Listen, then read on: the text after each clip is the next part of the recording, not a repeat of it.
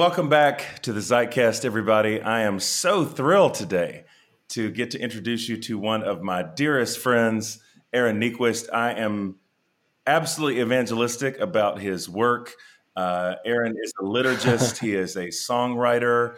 Uh, his new book, The Eternal Current, even for what we're doing at the table in Oklahoma City, is one of the books that's just kind of in the vernacular of what we're doing here. Um, we had the community read that like earliest stage before we had a single gathering because I think it's that foundational, like for any community. And he's just an amazing human being whom I love. I just uh, Aaron also has a new podcast that I definitely want you to check out. Is that also called the the Eternal Current? Yep, I couldn't think of any other titles, so it's the same title of the book. I started to yep. call it the Eternal Podcast, and I was like, "That's also a great title." But that's more like what I'm doing is the Eternal Podcast. I think five days a week. That is the Eternal Podcast. no, it's, uh, I, am so excited about the podcast, and we were doing a little trading off. I got to be on yours. You were gracious enough to be on mine, mm-hmm. and uh, it's it's such a big deal to have you here. So take. Thank you for taking the time to be here. Oh man, honored to be here. Love talking to you all the time. So, so the Zeitcast, of course, is a new venture here, and we've talked about a lot of things. But one of the things that's so foundational to me, of course, you and I have been on this journey together for a long time, uh, and I feel like, well, yep. you're one of the folks who's most shaped this journey for me in terms of coming from a more Pentecostal evangelical space. Um, to be more liturgically formed, living at those intersections, mm. bringing that together. So I definitely want to talk about liturgy, how liturgy okay. shapes us. But I think I, maybe where I'd want to start is is here because I feel like this is a this is a phrase of yours. I mean, I, I know other people traffic kind of in this idea, but I don't think anybody quite articulates this the way that you do or has impacted me the way that you have around around this. So, Aaron, like what is a practice shaped faith? What what is that, and why is that huh. phrase so important to you? Yeah. Well, um, again, this is so fun to be on be on this podcast with you. Uh, have these conversations that we've had in basements and after hours so many times. Yeah. Um, I think I, uh, when I talk about a practice based faith, I mean it in specific contrast to a beliefs based faith. And that's the kind of faith I grew up in, where basically what Jesus was asking of us is to believe three or four facts, say a prayer, and then wait for heaven. Mm. Like that was the thing. Make sure your brain is correct. Mm-hmm. And while I still believe that beliefs are incredibly important, I don't think they change us. Yeah. They don't change us like ontologically, you know, at our at our soul level. And they weren't what Jesus was inviting us into. I, I, think in the, the book, The Eternal Current, I just say, Jesus didn't say, here is the truth, believe it. Mm. Jesus said, I am the truth. Follow me. Mm. Join me. Participate. So the invitation is not correct beliefs. The invitation is participation. And so that's some of what I mean by a practice based faith. Yeah, I love that so much, and it's you know it's interesting, Aaron, now because I feel like that's so in the vernacular of what we're doing at the table. It's kind of like the language that we lead with. Really, is this idea that mm. uh, we're about shared practices more so than shared ideas. I, yeah, I get, I get excited about it because I feel like there's a liberation that's promised there. I feel like um, mm. there's a power to shared practices and a unity that's yeah. possible that just kind yeah. of shared intellectual ideology wouldn't necessarily take us. But I also find this interesting. I'm learning more and more that for a lot of Christians, um, that language feels threatening. Like they're nervous. Yes. Say, yes. This is more about practices than beliefs. Right. There has, in some circles, and definitely in my circles growing up, there is a strong and I would say unnecessary dualism between faith and works. Yes. I mean, we've had this pounded, we Protestants have had this pounded into our heads. It's not about what you do for God, it's what God does through Christ for us. Now, at one level, I completely agree. I mean, um, without the grace of God through Christ flowing to us, unmerited, without that, we're screwed. I mean, that is the beginning, middle, and end. But the invitation is not just say, yeah, that's probably true. Yeah. The invitation is to participate. Um, you know, I've been using this analogy of this eternal current, this river. Um, the invitation is not just, yeah, that, that river exists. the invitation is learn to swim, get swept up, join Christ. It's all grace. The river that's flowing is grace, grace, grace. But we get to learn how to swim in it. And that's what changes us. That's how we get to participate in what God's doing to change the world. And um, so, yeah. So this dualism of either either grace or works is BS. That's not mm. the story.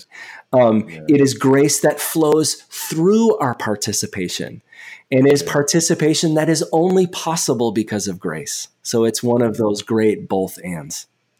Aaron, I yep. love I love that so much, and I feel like you so embody the both and as opposed to the either or. I'm curious though, in terms of you know, and especially for people who aren't familiar with your story, you and of course, you've, you've just done a lot of interesting things in terms of ministry. And I always hear you speak honorably about all that. I mean, of course, leading worship at Mars Hill kind of during the glory years when Rob Bell was there, being at Willow Creek. Um, I feel like you have such a you have an evangelical pedigree of a, of a certain kind that wouldn't necessarily explain this whole liturgical trajectory. Mm. So I'm just like, what was sort of the craving in your own soul? Like what what set you on this journey? Uh, because this this isn't exactly where you come from, right? In terms of like you were born into liturgy and Eucharist. Oh yeah, practice based faith. Like where did where did this? No no no no no no no. I mean, liturgy was a dirty word. Mm. I mean, liturgy was what um, cultural Christians do to avoid God. Wow. You know, liturgy. I mean, we disparage the whole idea. And um, so I think for me, two things happened. One, my faith imploded. So what I was doing stopped working, categorically ran out of gas. So there's a very personal side. Um, but but maybe I'll, t- I'll talk about the the uh, practical, the ministry side. Um, I got to Mars Hill, and at that time, especially, Rob Bell was talking about the kingdom and participation with God and this mm. sweeping um, theology of the whole world and our joining God and rede- redeeming all things. You know, very N.T. Wright, very sweeping. Yeah. And I showed up there as the worship leader, and all I had was four pop songs and a hymn. Mm. And, and I, I realized really quickly like the tools in my toolbox couldn't even begin to help our community participate in this big invitation that Rob was extending mm-hmm. every week. And so this, you know, what was going on in my life personally was changing. And then I was in this new context. And I just remember thinking, I have got to find more tools in my toolbox as a worship leader, as a liturgist. And so that actually launched me into, well, how do other communities do it? How do other other traditions do it? And suddenly I realized, you know, as Christians, we are sitting on these treasures that I knew nothing about. Mm. And so that's kind of how that began. Mm.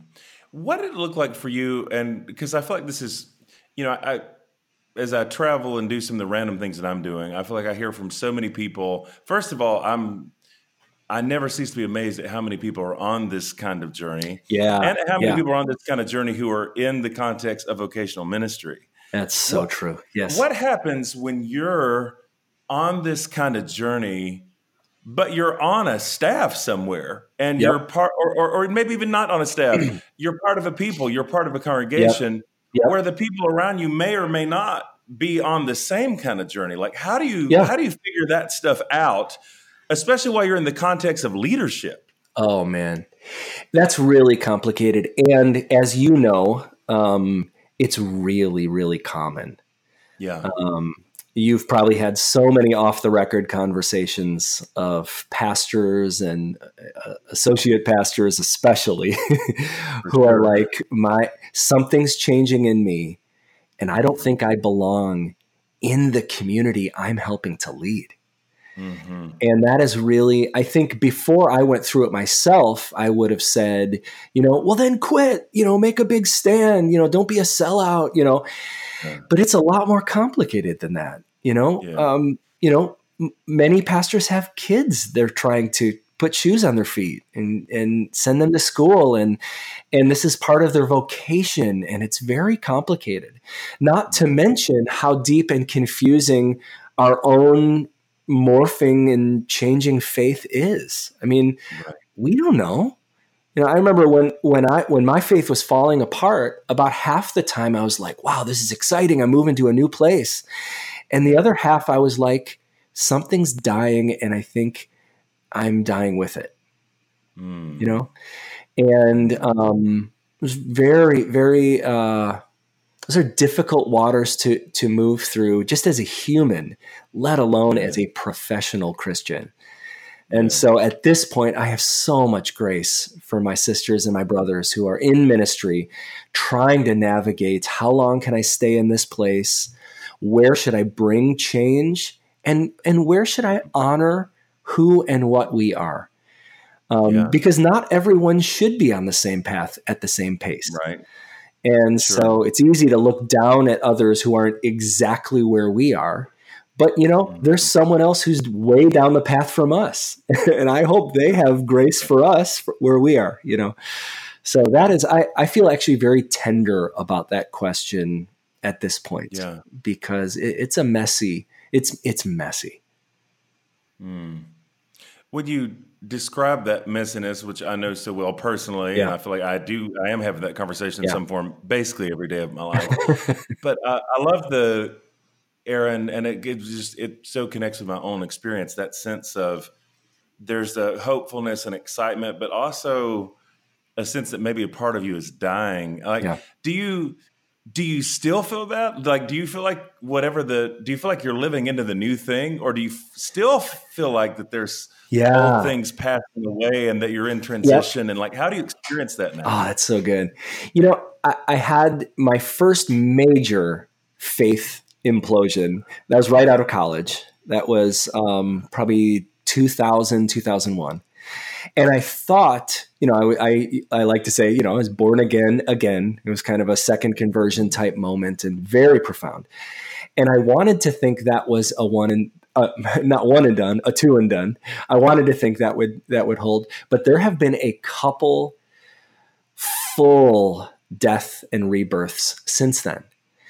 And so, if you're asking right now, um, I happen to be in a rebirth moment um, where I, I can see all the things that have died, but I can truly attest to every time something died, something else was reborn. I mean, it's the Paschal mystery. Uh, you and I have been talking about that for years. I mean, you came to the practice yeah. and taught on the Paschal mystery, the rhythm, all of the universe, um, from biology to uh, uh, human uh, human growth and evolution to our spiritual lives embodied in Christ is this birth, death, rebirth.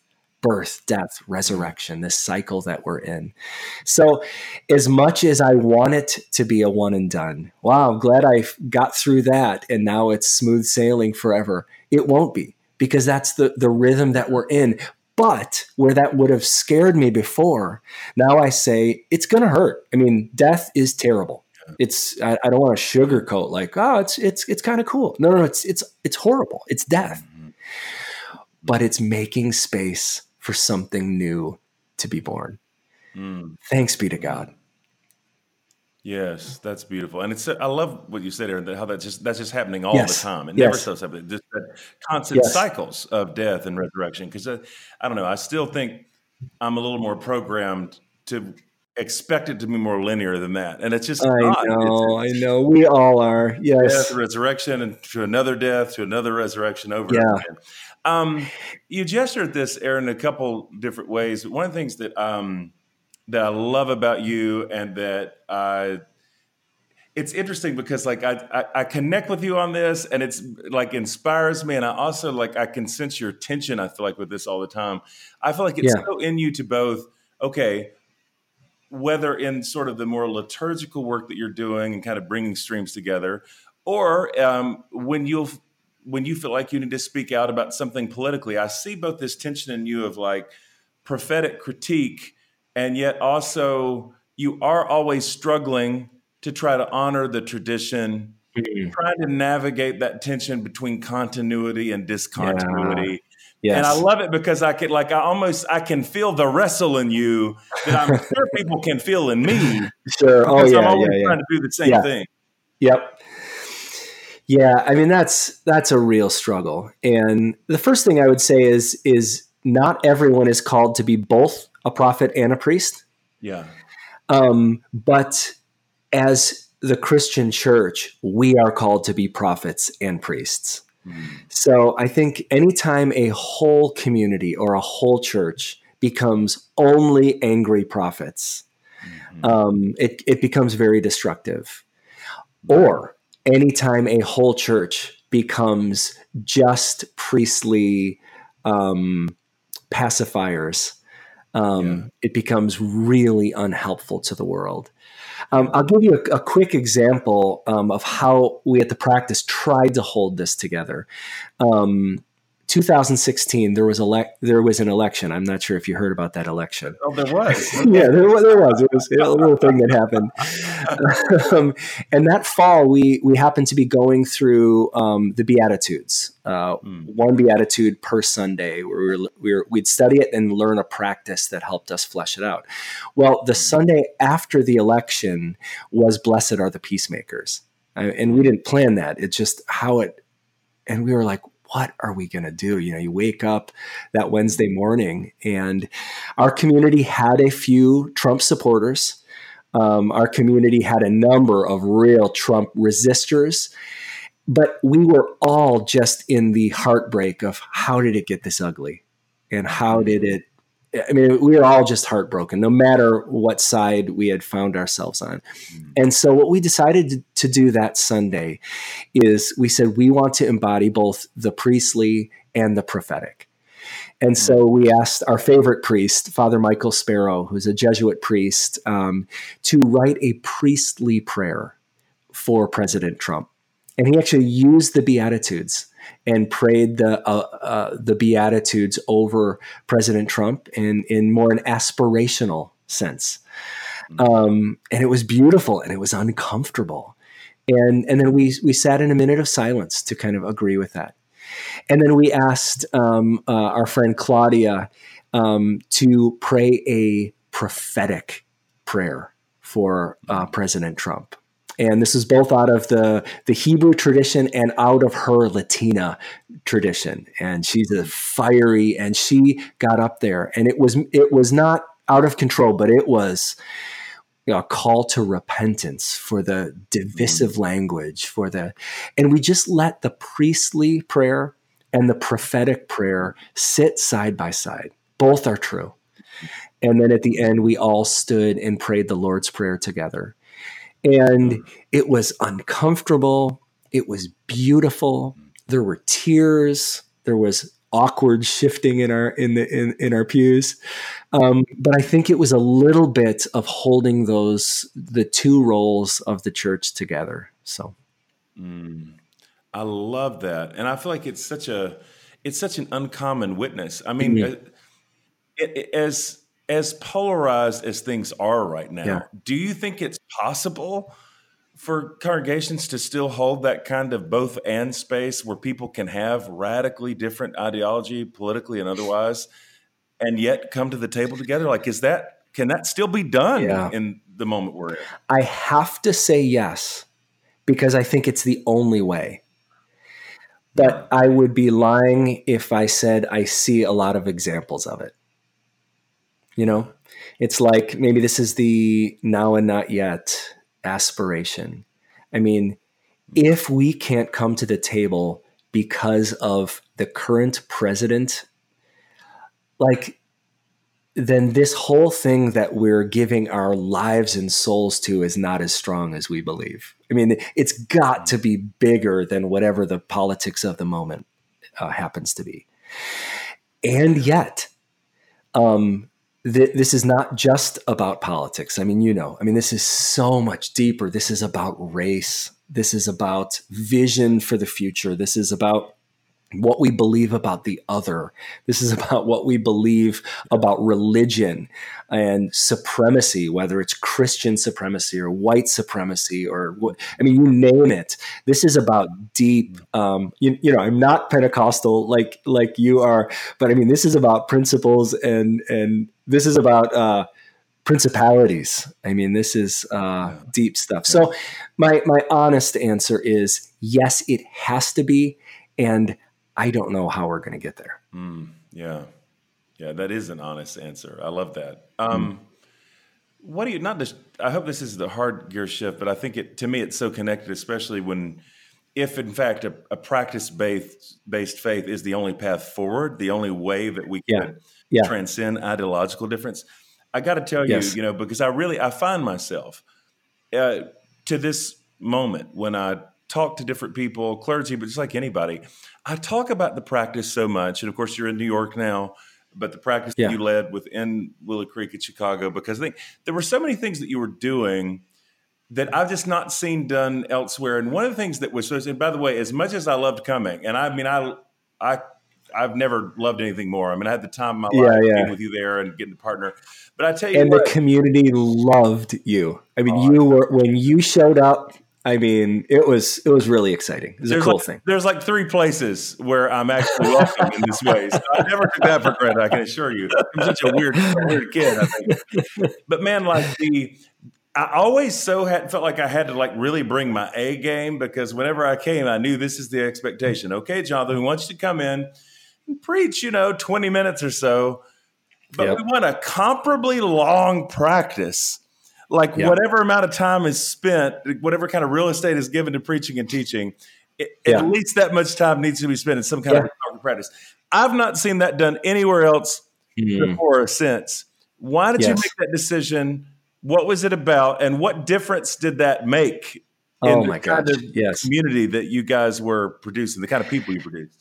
Oh, what a what a great question. Well, how about this? I'll, let me just talk about one specific practice um, and it's one that we we we made central for the reason that I, that I'll explain. Um, we all know that Jesus says, "Pray for your enemies, bless those who curse you." Um, that that is in the text. We all know it. We all can quote it. Mm. None of us do it. Sure. None's too strong. 99.9% of us don't spend consistent time praying for enemies and bless those who curse us. And so we just got to the point where, you know, uh, mostly Christians who attend, um, they know this information. I think a, a sermon on this is really important, but only to a certain point. At a certain point, we need to actually do it. So the sermon is incredibly important, but only to set up the consistent practice. Mm. And not, we don't need to do that one time. Mm. I mean, if you're like, you know, if you're like me and most of us, we need to do to do that every day. We pray for not just our big enemies, our nation's enemies, and not just our political enemies, those who drive us crazy on Twitter or on the news, but we need to pray for our neighbor, mm. that that person who did that thing, or our boss, or our senior pastor, or our spouse, or our, you know, the person who's become like an enemy. That if we just brush that aside it doesn't go away. And that's the genius of Christ. Um, God wants God wants to set us free. And some of how God sets us free is by inviting us into these practices. Mm-hmm. And so when Jesus says, set aside time to pray God's blessing on them, not that God would punish them, not that God would change them, that God would bless them. Mm-hmm. Um, it is it opens the flow of mercy um, toward them, certainly, but back toward us also. So, why do we do an equal um, sermon and practice? Is because we desperately need both. Yes, yes, yes. For that word, for the word to be made flesh, for the word for to be embodied, to incarnation. Be yes, yeah. that is the central. That is the central concept of our faith. Mm. And what a better way to say yes to that concept than to embrace that concept by incarnating the concept, right? So the incarnation, yes. That's lovely. That's so so beautiful. We'll tell you what, Aaron. I, I know you're going to need to go, but I'd love to close this way. And of course, now when I was on your podcast, and this is of course part of the difference between our personalities, you prepared me so well yeah. with all these wonderful questions and everything I thought through. But I would love to turn the tables on you with something yeah. that you did with me, especially because I'm telling you, I have, and I'm not just saying this to be kind or whatever, so many core practices in my own prayer life. Yeah. Um, I got from the practice, either from mm-hmm. time with the community or from the practice retreat we've done together. I mean, so many things to this day, to this yeah. moment, even this morning, things that I've done in terms of ground and center me, I got from my time with you and from your community. So, especially as we've been talking about the power of these kind of practices to shape us, and I just feel like, especially in all the noise, yeah. Um, we are so desperate to just come come in out of the rain, come into yeah. the shelter a little bit. And this, I would love it if you could guide us in any sort of practice by way yeah. of anything that would create that kind of space for us to be with God and kind of be inside our own skin for a minute and just yes. just get connected. I would love to. I'd be honored to. Um, how about this? Um, because this is your podcast, um, can I lead a practice I've never led before? Yeah. And this is something amazing. I experienced about two weeks ago, and um, it has been messing with me. And I would love to um, lead you and those who are listening in this practice. So it's going to involve our hands. Um, so if you're driving, please don't do this right now. Uh, but if you are free, um, let me just explain it and then we'll do it. It's three hand postures. We begin by opening our hands down around our waist, um, just opening them lower. And then we're, go- we're going to um, name something that we're holding in a heavy way. And then we're going to lift our hands up to our mouths and as a way, we're going to tell God about this, how we're feeling about it, and what it feels like to carry this burden. And then finally, we're going to lift our hands over our heads and we're going to release this into the hands of the one who made this universe and holds it together. And we're going to do this in a couple different ways. So we'll we'll move through this rhythm uh, together. Does that does that make sense? That sounds great. Okay. So let's begin. If you would put both feet on the floor. If, you, if it's helpful to close your eyes. And uh, my spiritual director, Father Michael, always says, say to God with your body what you're saying with your mind and with your heart. And so I invite you to, if that's sit up straight a little bit, if that's bow your head, if that's lift your eyes, uh, if that's open your hands, whatever it is, say to God with your body, I'm open I am open to you, God. Please speak. Your servant is listening.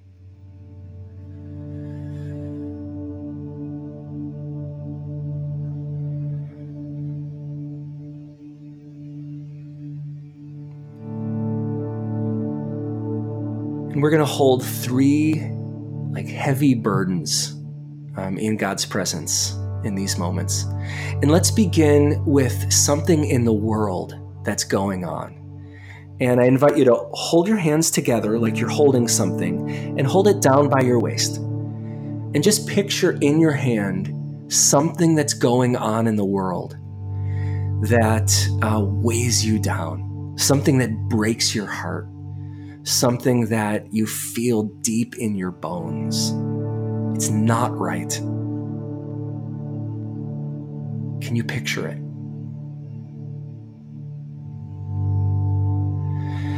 And now if you would, would you lift this up to your to your face, to your voice?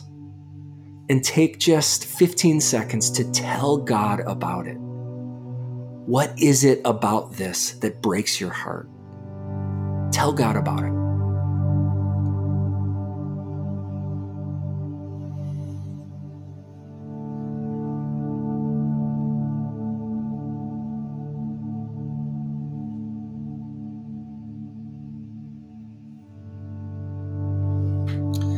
And now, in God's presence, in solidarity with all of us who are doing this practice together, would you lift your hands above your head and release this burden into God's good mercy and strength?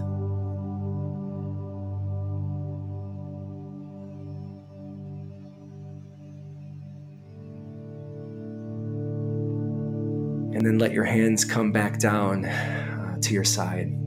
It's helpful to shake out your hands a little bit. We're going to do one more. Would you hold your hands open again down by your waist? And is there one thing in your life that you are holding, a burden? Something that breaks your heart, something that you cannot figure out a way to let go, something that is either wounding or confusing can you picture it? Is there something even tangible uh, that you can picture yourself holding that would represent that burden?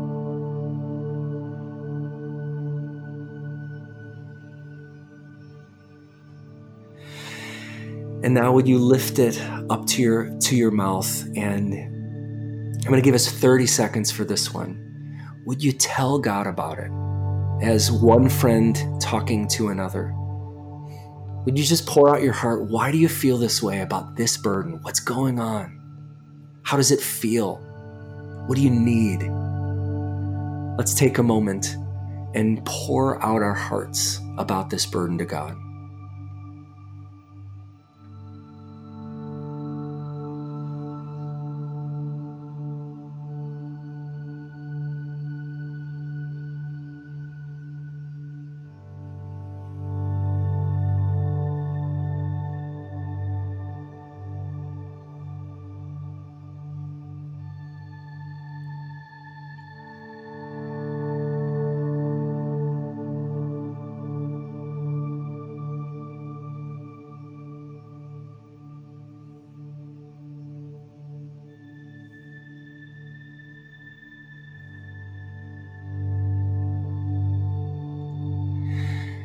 And then finally, not in a trite way, not in a um,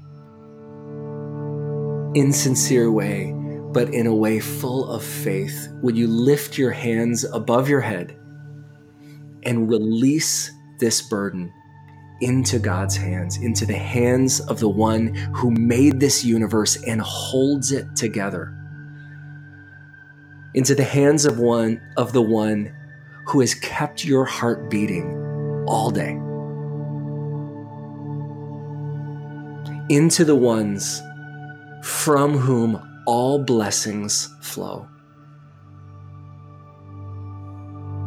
And we pray this in the name of the Father, in the name of the Son, in the name of the Holy Spirit. And all of us together say, Amen. Thank you so much, my friend. Wow.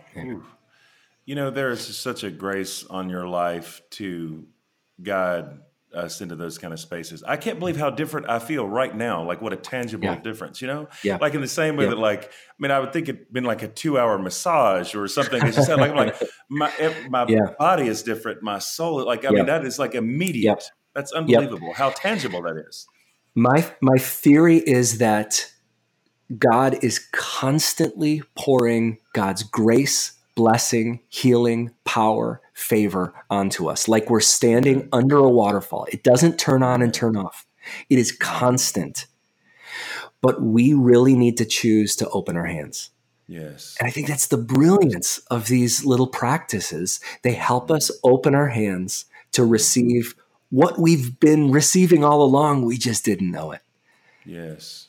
Yes. Well, thank you for another practice, another way of opening our hands that once again I'm mm. going to carry with me. Seriously, yeah. carry it in my yes. own prayer life and yes. daily practice. And I just I've loved this time so much. I so yeah, appreciate who you are, what you're doing in the world. It's so important, the space you're creating for people. I tell you what, I, I want everybody to read the Eternal Current. Again, wow, that's foundational for what we're doing at the table. But I want people to listen to the podcast. So subscribe via Apple podcast, yeah. I guess. And uh, is that the best way? Apple's the best way, but there there are a number for our Android friends, a number of ways. It's on Podbean, it's on um, Spotify. It's you can find it, the Eternal Current podcast. So, okay. thanks for saying that. Yeah. Oh, absolutely. Well, thank you so much for yeah. the time, my friend, for being with us and just for all the work that you're doing. Again, for the space that you're carving out and mm. for making my day exponentially uh-huh. better, both in the conversation and from just connecting me to everything that matters. Love and mm. appreciate you, my friend. Thank you. I feel the same way. It's been awesome. Talk to you soon.